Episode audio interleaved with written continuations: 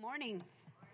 So, we're going through the, the Sermon on the Mount, as you know, and today, I hope you don't regret coming to church. We're going to be talking about freedom from anger. And I think it's, it's really significant that as we, as we go through the Sermon on the Mount and as Jesus is talking, he builds us up. He tells us all these ways we can be blessed in the Beatitudes. He tells us we're the salt of the earth, we're the light of the world. And then the next thing he says is, Oh, yeah, by the way, I don't like anger at all. So let's just pray and get into God's word right away. Father, we humble our hearts before you, Lord, and we thank you that you, you know all things. We thank you that it is for freedom that you have set us free, that we are no longer slaves to fear. God, that we can, we can know you and we can know your love. And therefore, God, you will cast out all fear. Lord, you will bring freedom to each and every one of our hearts. Holy Spirit, I just ask that you would just be released this morning to work into the hearts of those who are bound by anger and, and hopeless and feeling like they can't be delivered from it. You are a delivering God. You are the same yesterday, today, and forever. Lord, you are always faithful. You have never failed us yet. In Jesus' name. Amen. So, how many, how many of you feel like you struggle with anger? You don't need to raise your hand. you know who I'm talking to. I think after today, I think each one of us is going to recognize areas in our lives. I think it's, it's significant that, that after the Lord builds us up and tells us who we are, the very next thing he says is talking about being angry. And I think it's because this is one of the most debilitating sins for the body of Christ and for believers. And, there, and, it, and it hides itself in so many different forms. So let's just go to Matthew 5 21. It says, You have heard our ancestors were told, you must not murder. Right? That makes sense. It's one of the Ten Commandments. If you commit murder, you're subject to judgment. So, Jesus, whenever he says, You've heard it said, he follows it with, but I say. He always takes it to the next level. He says, I say, if you are even angry with someone, you're subject to judgment. If you call someone an idiot, you are in danger of being brought before, before the court. And if you curse someone, you are in danger of the fires of hell. So if you're presenting a sacrifice at the altar in the temple or worship, and you suddenly remember that someone has something against you, leave your sacrifice there at the altar. Go and be reconciled to that person. Then come and offer your sacrifice to God. When you're on your way to court with your adversary, notice it's your adversary, it's somebody who's your enemy. It says, if you're on your way to court with your adversary, settle your differences quickly. Otherwise, your accuser may hand you over to the judge who will hand you over to an officer and you will be thrown into prison. And if that happens, you surely won't be free again until you paid the last penny. So you can see we can kind of justify our anger a lot of times, but Jesus is saying, no, it's as bad as murder. And so I'm going to tr- I'm going to talk today about anger. I'm going to kind of focus really on that that first section there. Um, and I'm going to get into the, the part about reconciling. But I, I have to say, this could be a series. This could be a long series. There is so much to be said in the Bible about anger. I mean, there's righteous anger, and then there's rage, and, you know, all kinds of different forms of anger. So, we're going to talk about what anger is and what the Bible says about it, and some of the different forms of anger, and how to be reconciled and how to be delivered from anger. First of all, uh, the definition of anger says a strong feeling of annoyance, displeasure, or hostility. Sounds about right, huh?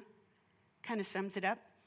Webster defines anger as a feeling of displeasure resulting from injury, mistreatment, opposition, etc., and usually showing itself in a desire to fight back at the supposed cause of this feeling. So, my question for you is first of all, is the Lord already work, working in your heart in this area of anger? Because I do think, you know, as we go on into the Sermon on the Mount and we talk about a lot of other issues, not every issue is going to apply to us directly, but I really believe that anger is one of those things that is part of the human condition. And, and it's an emotion that leads to an action. And so I feel like when the Lord has our hearts fully, when He knows exactly what's in our hearts, and we've surrendered completely to Him, He can set us free from that. So, what are some ways that anger is demonstrated? This is the time where you can tell me what. Tell me some ways. How is anger demonstrated? None of you have a problem with. Okay, road rage. That's an obvious one. Yep. What else? Certain gestures that people can make. Like this one, I love you. right? As you're on the road, love you. Do that next time. When you're tempted to do a different one, just do that one. It's I L Y. I love you. Okay? Next. Grant? Ooh. that one I've never done, actually. what else? What else? How else do we demonstrate anger? Slander against other people. What else? I'm sorry? Shouting. Silent treatment. That's a horrible one. What else? Yep. Giving someone stink eye, as they say in Hawaii. Stink eye. What else? Yeah. Yeah, I guess jealousy jealousy probably leads to anger. What else? Yeah, name calling. Okay, so as you can see, there's a lot of different forms. Also, um, just impatience, frustration, physical violence, avoiding people, complaining, grumbling. These are all forms of, of anger. They're actions that anger leads up to. They're, it's the emotion of anger that leads to these particular actions.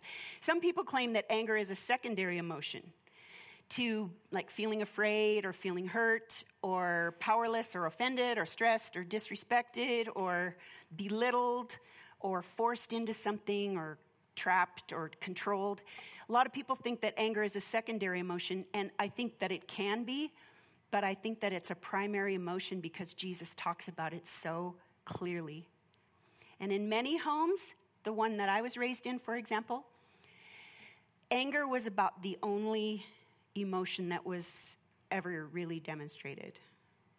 We just didn't really demonstrate emotion until you got fed up to here and then then it came out. Um, some of the some of the forms of anger i'm, I'm not going to get too much into the psychology of it but let me just say there is an awful lot I mean, I, I, can't even tell you how many articles I read. There was the five forms of anger, and the seven types of anger, and the 12 types of anger, and da da da da. But in psychology today, they talk about chronic anger, which is a prolonged anger. This is just like a lifestyle anger. And this one can legitimately impact your immune system. This one is the one that can affect your health if you leave it unchecked, if you don't deal with it. And it can also lead to mental disorders. That's how serious this chronic anger can be. Judgmental anger, which is directed toward others and may come out with feelings of, like you were saying earlier, resentment, jealousy, slander, gossip. Then there's volatile anger, which this is, I think, the first one that most of us think of. When we think of anger, we think of this volatile, like fits of rage and people throwing things and yelling and screaming. It involves uh, sometimes spontaneous bouts of excessive or violent anger. Then there are other forms of anger that are not quite as out there passive anger, which doesn't always come across as anger and can be kind of difficult to identify. I confess, I used to be the queen of passive anger. I uh, kind of thought I was, I thought that I was a little bit self righteous. And I'm going to talk later about external anger and internalized anger. Externalized and internalized. Eric was externalized, and I was internalized. And so I'm going to uh, expose myself more than him because he can't defend himself. But I was, he would have these fits of anger and he would, you know, do things and say things and then he would come back immediately and he would apologize. But I would just kind of sit there smugly because I didn't do that. My anger was a passive anger. So I would demonstrate it in ways like passive aggression. I, I repented for that. Not that I don't still probably do it, but, but I just, I could see the damage that it did in my relationship.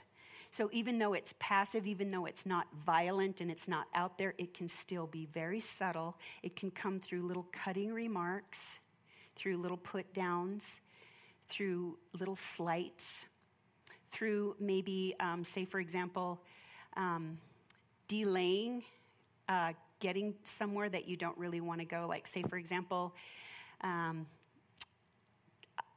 say, for example, your, your spouse ticks you off and they want to get in the car and get to church. And so they're sitting in the car waiting for you. And you just take your time. Just kind of just wait. Maybe I need another drink of water. Or maybe I think I should change my necklace. I think I should wear the other one. You see how this passive anger. And then the spouse that's sitting in the car is like really ticked off. Then they become impatient and angry at you. And then you get in the car and you're like, well, why are you so angry? We're going to church. You shouldn't be so angry, you know? For the anger of man does not achieve the righteousness of God. But that passive anger, it provokes it provokes people to other kinds of anger. There's the anger that's overwhelmed anger, which is caused by life's demands that are too much on you, frustration. This is, this is for me one of those, if I can't find something, oh my goodness, I don't know, I'm a, I'm a wreck that is when I get so angry. If I'm looking for something, I just become so frustrated. And my poor kids, they were like, oh, as soon as when they were when they were little, if I said, "Hey, has anybody seen my whatever?" they all just ran because they knew I was going to be so angry. There's also self inflicted anger, which is usually directed toward oneself, and it's usually caused because of shame or guilt or even by feelings of, of grief or um, what's the word I'm looking for? Regret. You have certain regrets, and so you you internalize it and you and it becomes self-directive. And then there is the last kind of anger that is called righteous anger or righteous indignation. And I think we we use that term a little too flippantly, but the Bible is really clear. God was angry, and God's perfect. I even read this morning um, I was reading in Isaiah 12 and it said, Lord, you were angry with me, but you turned toward me. And that's why I sing praise and that's why I worship. And so I was thinking about I was thinking, wow, if God is perfect and he's angry, then all anger can't be bad. And so I'm going to talk a little bit today about um, uh, righteous indignation. It's usually a reactive emotion of anger over some kind of a mistreatment or an insult or malice against, not usually against oneself, but against someone else. And it's kind of in defense of another who can't defend themselves, or even an animal. And it's, um, it appeals to our sense of injustice. I think that's when we tend to have this righteous anger. So, what does the Bible say about anger? It says a lot about anger. So, well, first we're going to talk about the externalized. Proverbs 14. I mean, I can't even tell you how many proverbs there are about anger. It says, People with understanding control their anger, but a hot temper shows great foolishness. Proverbs 15:1 A gentle answer deflects anger, but harsh words make tempers flare. The NIV says, A gentle answer turns away wrath, but a harsh word stirs up anger. How many of us could use this particular scripture when we're getting, Eric and I used to call it um, intense fellowship, other words, fighting. So when you are in the heat of that discussion, to remember the truth of God's word. God's word is true. And when it says that if you give a gentle answer, it will turn away wrath. But a harsh word, It's just like throwing gasoline on that fire and it just, it'll just cause it to just ignite. You guys are so quiet today. You're thinking about somebody else, huh? Somebody down that you wish they were here today. You wish they were listening to this message. You're thinking about you? Thanks for your honesty, Steve. Proverbs 15, 18 says, A hot tempered person starts fights, uh, or uh, an angry man provokes others to anger, but a cool tempered person stops them.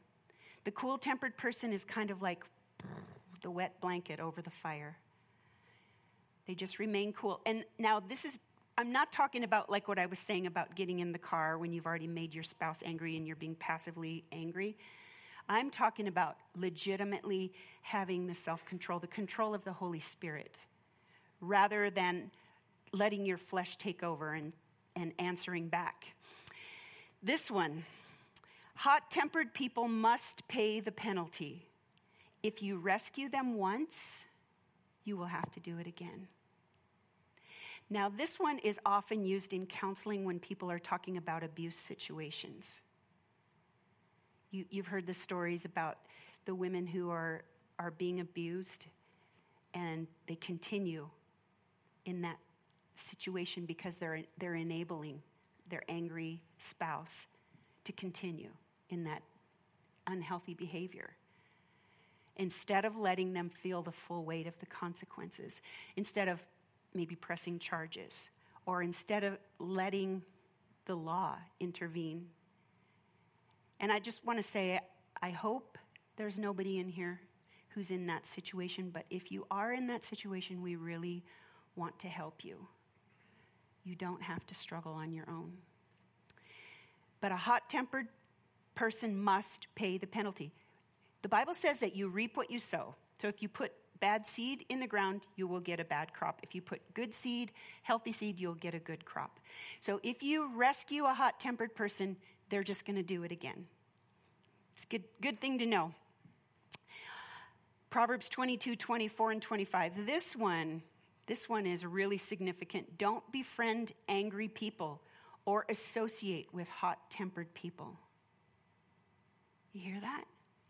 Don't befriend angry people or associate with hot tempered people, or you will learn to be like them and you will endanger your soul. Ouch. That's, you think about that. And oftentimes, in, again, in marriages, if one of the spouses is angry, rather than them causing the other one not to be angry, typically what happens is that it, it incites the other person to anger as well. So if you're married, I'm not giving you an out. I'm not telling you you can get out of it, but this is a significant thing to recognize in relationships anger is contagious. You guys notice that? Anger is really contagious. If you hang out with somebody that's always angry and always talking about other people or talking about their own situation or just being filled with rage, you notice it kind of stirs you up too. That's because the Bible says that if you befriend someone or associate with someone who's angry, you're going to learn their ways. It says in Proverbs 29:11, fools vent their anger, but the wise quietly hold it back. Fools vent their anger. I, I remember back, it, I think it was like in, it was when my kids were little, so um, in the 90s. And there was this psychology that said that you should just let your two year old vent. They just have so much pent up anger. Just they're just frustrated. Just let them let them just vent their anger. And I'm telling you, you, could, you can watch it. No offense to the millennials, but you can kind of see, like, for example, what happens if they don't get their way. You, know what I'm saying? They demand, they're entitled, they feel like they, because they've been allowed to vent their anger, rather than training your two year old to have self control. I'm just talking to the parents of little kids if it's not too late. But fools vent their anger, but the wise quietly hold it back. in, in psychology, too, they used to say this oh, you just need to go hit a pillow or, you know, you need to go get rid of some of that rage. That's just the opposite of what God's word says. God's word says, no, you need to have self control. And I know that it's possible because it says in Psalm 37 8, stop being angry. Stop. Stop being angry. Turn from your rage. Do not lose your temper. It only leads to harm. That's intense, huh?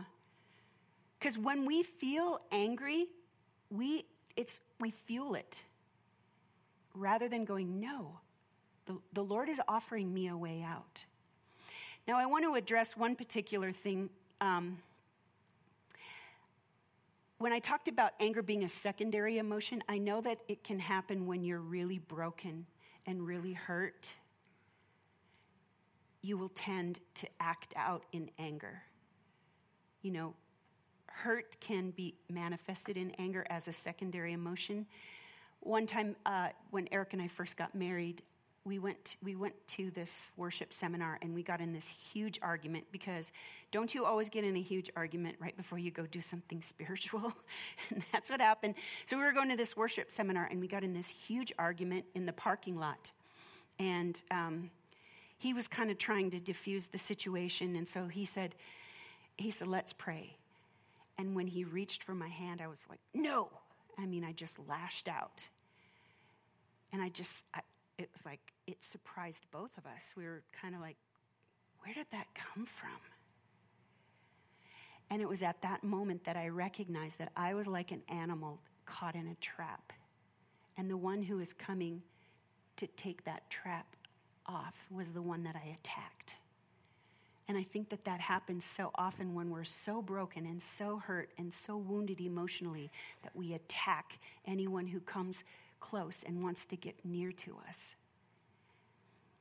Colossians 3 7 through 10 says, You used to do these things when your life was still part of this world, but now is the time to get rid of anger, rage, malice behavior, slander, and dirty language. Don't lie to each other, for you have stripped off your old sinful nature and all its wicked deeds. This is talking, this is your sinful nature anger, rage, malice, slander, lying. That is our sinful nature. The Holy Spirit has promised us the fruit of self control. He has promised us that He can set us free. It says, Put on your new nature in verse 10. It says, Be renewed as you learn to know your Creator and become like Him. That's our hope. The closer that we draw near to God, the more freedom we are going to exper- experience from anger. The more we're going to experience that deliverance. And remember, when, when God comes near to us, when we're the animal in that trap, that when God comes near to us, rather than, than pushing him away or avoiding him or avoiding reading the word or avoiding worship, because you don't want to let those emotions out, I just encourage you allow the Lord in to heal your heart. And I'm not I'm not going to try to give you some formula or some legalistic method, but I just want to say if you are if you're really struggling with anger, examine what are you watching? You know, I mean there's a lot of violence that we subject ourselves to on Netflix or movies or video games. It's like just take a step back and say, is there, is this fueling my rage? And I'm just saying, you know, because it says here, put on a new nature, be renewed as you learn to know your Creator and be like Him. Later on this summer, we're going to talk about fasting. And one of the things I think it's healthy to fast is like worldly movies. And, and again, I'm not trying to be legalistic. I'm not saying you should never watch this, but the Bible does say all things are, are um, permissible, but not all things are beneficial. Examine if the things that you're watching are, are feeding your spirit. Put on your new nature. Become more like your Creator. Become more like Christ, and allow Him in. And and again, maybe maybe the, your thing's music. I know that, you know, like some rap music is pretty violent. And and I know that unfortunately for a lot of people the the sound of it, the the beat is really enticing. But then you start to hear what some of the lyrics are, and you just have to take a step back and go, is this feeding my sinful nature? You've heard the analogy of the two dogs, the black dog and the white dog. Whichever dog you feed is going to grow. So if you feed the, the black dog, this isn't a racist joke, by the way. but if you feed the black dog, the black dog is going to grow. If you feed the white dog, the white dog is going to grow. If you feed if you feed things that are healthy and things that are godly and things that are spiritual and life-giving, guess what? The sinful nature is going to be put off. But if you feed those things that feed your flesh, those, those things that, because we are free in Christ, aren't we? We're free in Christ, right? Thank God. We're not under the law. However, there are things that are not beneficial for us. So maybe you need to fast from music, from worldly music. Maybe just just listen to Christian music, listen to just worship music or something for a season. If you feel like you're struggling with anger, I'm just I just know this firsthand that those times where I where I'm really wrestling with with just a lot of emotions or a lot of, you know, frustration and impatience, which is another form of anger, a lot of times it's good for me to just put on worship music and just let that fill my house. James 1 19 and 20 says, Understand this, my dear brothers and sisters. You must all be quick to listen, slow to speak, and slow to get angry. It seems impossible, doesn't it, sometimes? For me, it seems, it seems really hard to be quick to listen and slow to speak and slow to become angry. But when we put on that new nature, when you, when you wake up first thing in the morning and invite the presence of the Lord and and understand your own weaknesses. You know, we all have our own weak tendencies. And the Lord knows that, and yet He continues to pour out His love. It says that His kindness leads us to repentance. His kindness is what heals us and delivers us and sets us free. It says, human anger does not produce the righteousness God desires. You know, those times in our early years of marriage when Eric and I would have these just raucous arguments, these ridiculous fights, and we would just be saying all kinds of hurtful things to each other and just bringing so much destruction to each other and to our relationship. You know, it, it was just, it was just, um, Sorry, I got distracted. It was so senseless. It was just so senseless. We, we, we hurt each other so much. And thank God that He is a reconciler. And thank God that we were able to work through that stuff. But in our early days, it, there was like something in us that thought that just because we were married, that we had the right to say whatever we wanted and however we wanted to say it. Instead of honoring the Lord with our words in the way we, deal, we dealt with each other. So, the other kind of anger that we were talking about is the internalized anger. And this is, as I confess, this was more my thing. This turns into bitterness, anxiety, fear, feelings of control. You want to control, depression, Psychology today says when people internalize their feelings of anger, it causes them to turn against themselves, to become self critical and self hating.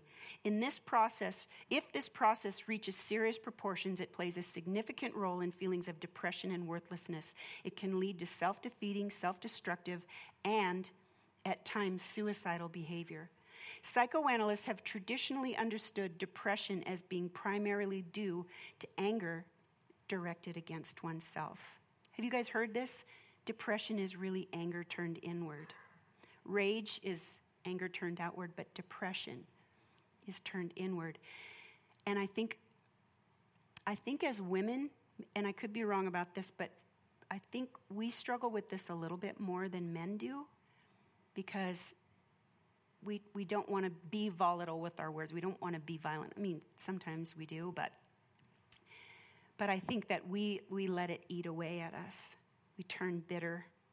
You know, I think that's one reason why women turn, get controlling and why they get unforgiving and why they get resentful of their husbands and they close off their hearts from their husbands is because they that anger is turning in rather than than dealing with the issues and talking in a godly way about the issues they just stuff it and they just push it down this happens in friendships too and it ends up the friendships end up going separate ways but in proverbs 21 19 it says it is better to live alone in the desert than with a quarrelsome complaining wife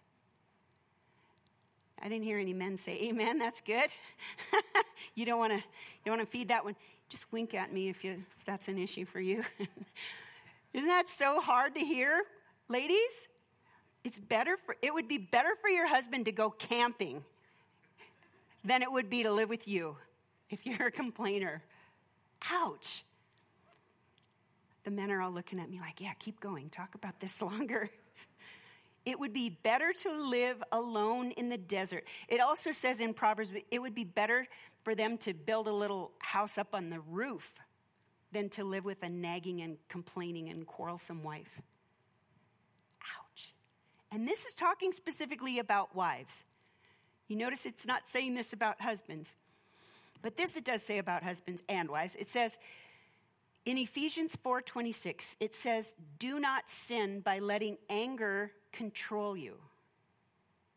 Don't let the sun go down while you are still angry, for anger gives a foothold to the devil. How many of us have experienced that? We just go to bed so mad and we're plotting revenge and we have all of these all of these anxious thoughts and these feelings and then you wake up the next day and it's the first thing on your mind and you wake up and you're thinking about it again. It gives a devil a foothold go to bed forgiving. I'm not saying that you have to work everything out that night because some of you would never sleep, but you have, you have to have that attitude of forgiveness in the same way you've been forgiven to forgive others and to let other people off the hook and to recognize everything that you've been forgiven for. I think one of the best things that you can do if you're really ticked off is to start to thank God for all the things that He's forgiven you for. I think that's one of the best solutions for getting delivered from anger and unforgiveness toward another person is start to confess all the things that you've been set free from. So, what makes us angry? What are some of the things that make us angry? The first thing is perceived rights. We think that we're owed something and it is being withheld from us. This is really evident on the, on the road, right? As we're driving. When people cut us off, when we're thinking, oh, it's supposed to be the, you know, merge principle that people haven't quite learned in Utah. you know, where it's my turn. you know, and we get so angry. Why do we get so angry? Because it was my turn, right? My turn. I was supposed to be the next one, and they cut me off. And then you, you really just step back and think, okay, that, that's going to delay me like about three seconds. Is it really worth having a cardiac arrest over? I mean, I, I was thinking, because, you know, you always have to. You always have to live the message that you're going to deliver. So I knew going into this, I was like, oh, I'm going to have this issue. But driving yesterday, it was like several times people would cut me off. So many times I got tested in this. And I am happy to say that I just decided I'm not going to let this I'm not going to let this get to me. So I just let people go in. But I think when we have that perceived right, or for example, if someone takes something of yours, have you ever had anything stolen from you? Oh my goodness. Isn't that such a feeling of violation? It makes us so angry, doesn't it? But when you get it in perspective, Psalm 24 says, The earth is the Lord's everything in it. The world and all its people belong to Him. That's kind of convicting, huh? We don't really have any rights. If we're slaves to Christ, if we belong to Christ, we don't really have any rights. So that's one of the things that makes us angry is our perceived rights. I remember my pastor Stuart years and years ago, he taught a message. It was called Dead Men Have No Rights. And he talked about how, as believers in Christ, we're, we, we're dead. We're dead to ourselves. We're alive in him. We, are, we belong to him. And therefore, we don't have any rights. Now, I'm, again, I'm not talking about enabling or codependency or anything like that, or allowing yourself to be physically harmed or molested or anything. I am talking about giving up the right to, to merge when it's your turn, or giving up that place in line and letting someone go in front of you, or preferring your, your friend over yourself, or preferring another, a stranger or your spouse. Remember, your true Christianity is displayed in your home. That's who you really are. You can come to church and you can be just the nicest person. But how do you treat your family? How do you treat your employees if you're a boss? How do you treat someone who's serving you? For those of you who aren't married, if you're dating someone and they diss on the waiter or waitress or they're rude to the waiter or waitress, major red flag. Because once they stop, you know, with like the, the lovey dovey season, that's how they're going to start treating you. You can learn so much about a person when you go out to dinner with them. so just keep that in mind if we ever go out to dinner together. I'll be watching how you treat your waitress. Another thing is our blocked goals. We have our mind set on something, we are going to do something, we're going to get there, we're going to do it, and something frustrates us. Either someone's late, or we can't find our keys, or we can't find our cell phone, or something gets in the way, and we get so angry get so frustrated if we have blocked goals. But 1 Corinthians 6:19 says, "Don't you realize your body is a temple of the Holy Spirit who lives in you and was given you by God? You do not belong to yourself. You have been bought with a high price. And when you think about it, your life is not your own. You've been bought with a price. You, you belong to Christ. And not that you just want to excuse everything and go, oh, this must be God's will, but to just get it in perspective rather than allowing that anger to consume you. He's given us an out. He says, stop being angry. Just stop it. Don't go there. Don't let yourself go there. And sometimes it requires even doing a physical okay, I'm going to breathe. I'm just going to, you know, you have to take some time and just feel yourself. And when you're doing that, say, Holy Spirit, breathe into me. Take the time and just say, Lord, I can feel it. My flesh is rising up. Just fill me with your spirit. Instead of reacting and responding quickly, you know, take the time and allow the Lord to give you self-control. It's one of the it's the fruit of the spirit. Self-control. Philippians 2 6 says, You must have the same attitude that Christ Jesus had. Though he was God, he did not think that equality with God was something to cling to. Instead, he gave up his divine privileges. He took the humble position of a slave and was born as a human being. That's convicting, isn't it? Jesus was himself God. But yet, he didn't consider equality with God something to strive for, but he put off his own rights. He put off his all of his majesty and his power and his sovereignty and his glory and he became a servant. So we too are supposed to have that same attitude as Christ. So when you're angry, you have to wonder. Again, remember last week I said it's not what would what would Jesus do, but it's what would you do to Jesus. And the next time where you feel that temptation where you want to say something acerbic or you want to say something cruel or mean or rude, think, would I say this to Jesus rather than the person that's standing in front of you? Another reason we get angry is because we have a skewed view or we have unmet expectations. We think that somebody should treat us a certain way and they don't. Or we think that um, someone is going to uh, do something for us and they don't do it. And then that skews our view of that person. And then if we don't deal with it, we become angry. We become bitter toward that person. Ephesians 5, uh, 4.31 says, get rid of all bitterness. Okay, get rid of all bitterness, all bitterness, all rage, all anger, harsh words and slander, as well as all types of evil behavior.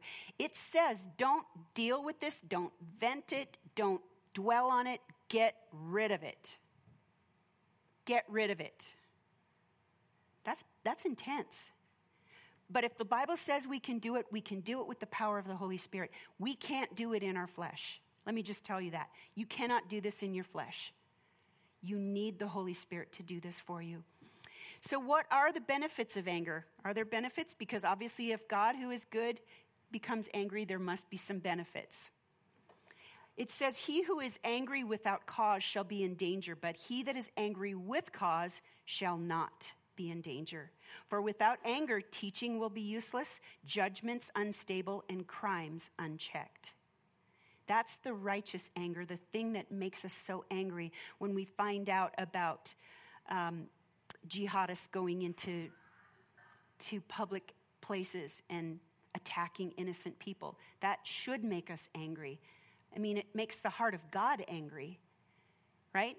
Am I right?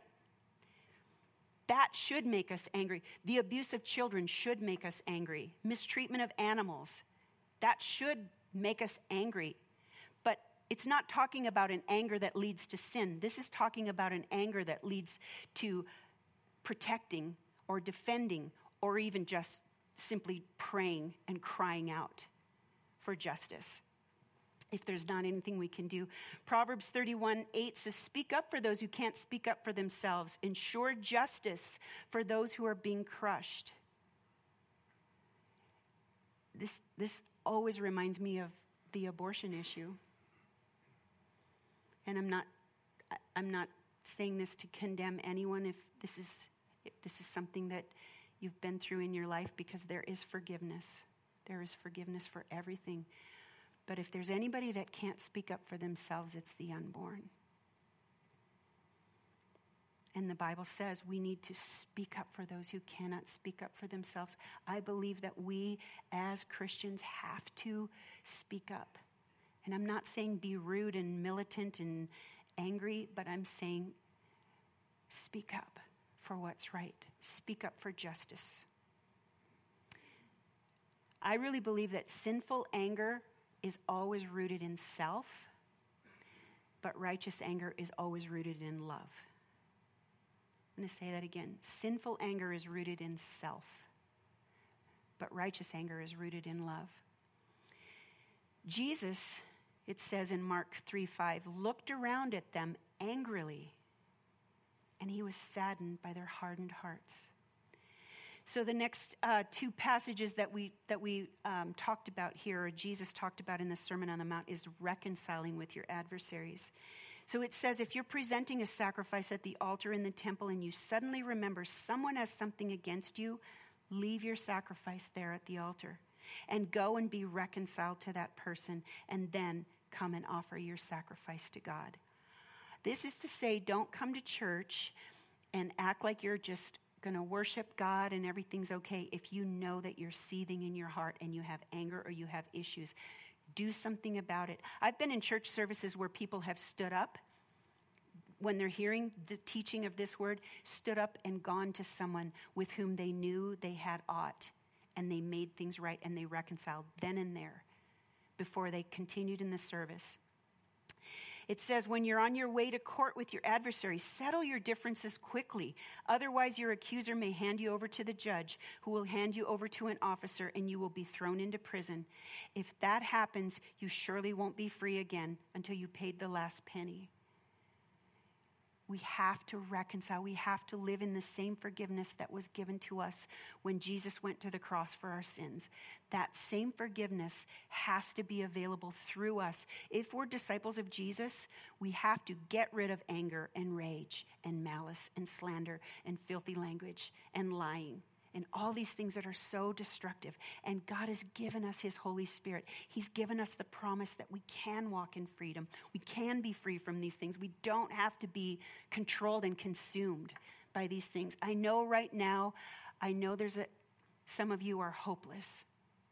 You're feeling like that rut is so deep that you can never change. But I want to tell you, today is the day that the Lord wants to deliver you. He wants to set you free despite how you grew up, despite what you saw modeled, despite how you've acted and behaved. The Lord has freedom today. Romans 12, 8 says, Do all that you can to live in peace with everyone. And for some of us, that means maybe getting some counseling, getting some Christian counseling. Maybe it means talking to it to someone you trust in the Lord, someone who can walk with you through this. I know that it's a painful thing. But I promise you, the Lord has freedom. Jesus has offered us that freedom. So, Ira, you want to come on up? We're going to just take a time right now and um, just uh, allow the Holy Spirit to come and speak specifically to you. I know this is a heavy message. I know that it's it's painful. But I hope that you hear that it is a message of hope, that it is a message of freedom. Amen. Ira. The Bible says, "Forgive as you have been forgiven." And so we're going to go to that source right now because that is always the issue. If you are walking in unforgiveness, it's because you are not living in the forgiveness that God has given you. Because it is impossible to live in that forgiveness, not just intellectually, but in your soul, and have unforgiveness in your heart towards someone else. And so there's two types of people here today people that are not living in the forgiveness that you know that God has already given you. And I want to encourage you today to enter into it, not just an intellectual understanding of this forgiveness, but the depth and the riches and the indescribable love that God has for you. Because when you have that and you are so full with the love of God, there is no room for unforgiveness in your soul. There's just no room. The second person today is maybe someone who doesn't know the Lord and you have not you have not had that that opportunity to experience what it is to be forgiven by God. It is the most radical, life-changing thing to experience the forgiveness of God. All of us have sinned. And because of that, we are condemned to death according to the scripture. There's only one thing that can happen, and that is that sin would be removed. And the way it was removed is that Jesus Christ took our sin upon himself on the cross. He who was had no sin took our sin and placed it on the cross so that we could be forgiven. And if that's you today, you have that opportunity to experience the forgiveness of God. So we want to just pray right now. Lord, we come before you today. And if if you're here today and, and you have things that, that you've been holding on to in unforgiveness that, that you feel like you cannot get rid of, that's just been rooted in your soul, I just want you to raise your hands. There's a lot of pain in this world, a lot of hardship, a lot of, a lot, a lot of painful situations. Good. Lord, right now we just come before you and we ask that the flood of the love of Jesus Christ would fill our souls right now we be filled to the fullness of Christ and have absolutely no space in our souls, in our hearts, in our minds for even a drop of anger anymore. For your goodness is so wonderful. The things of this world look strangely dim in the light of your glory and grace. That sinful thing that happened to me looks strangely dim and distant and and useless right now in the light of your love and your grace. Fill us with your grace today. Can you release that bitterness right now to the Lord in, in the presence of His amazing, awesome, indescribable love. Release it right now in Jesus' name. Just release it. Thank you, Lord.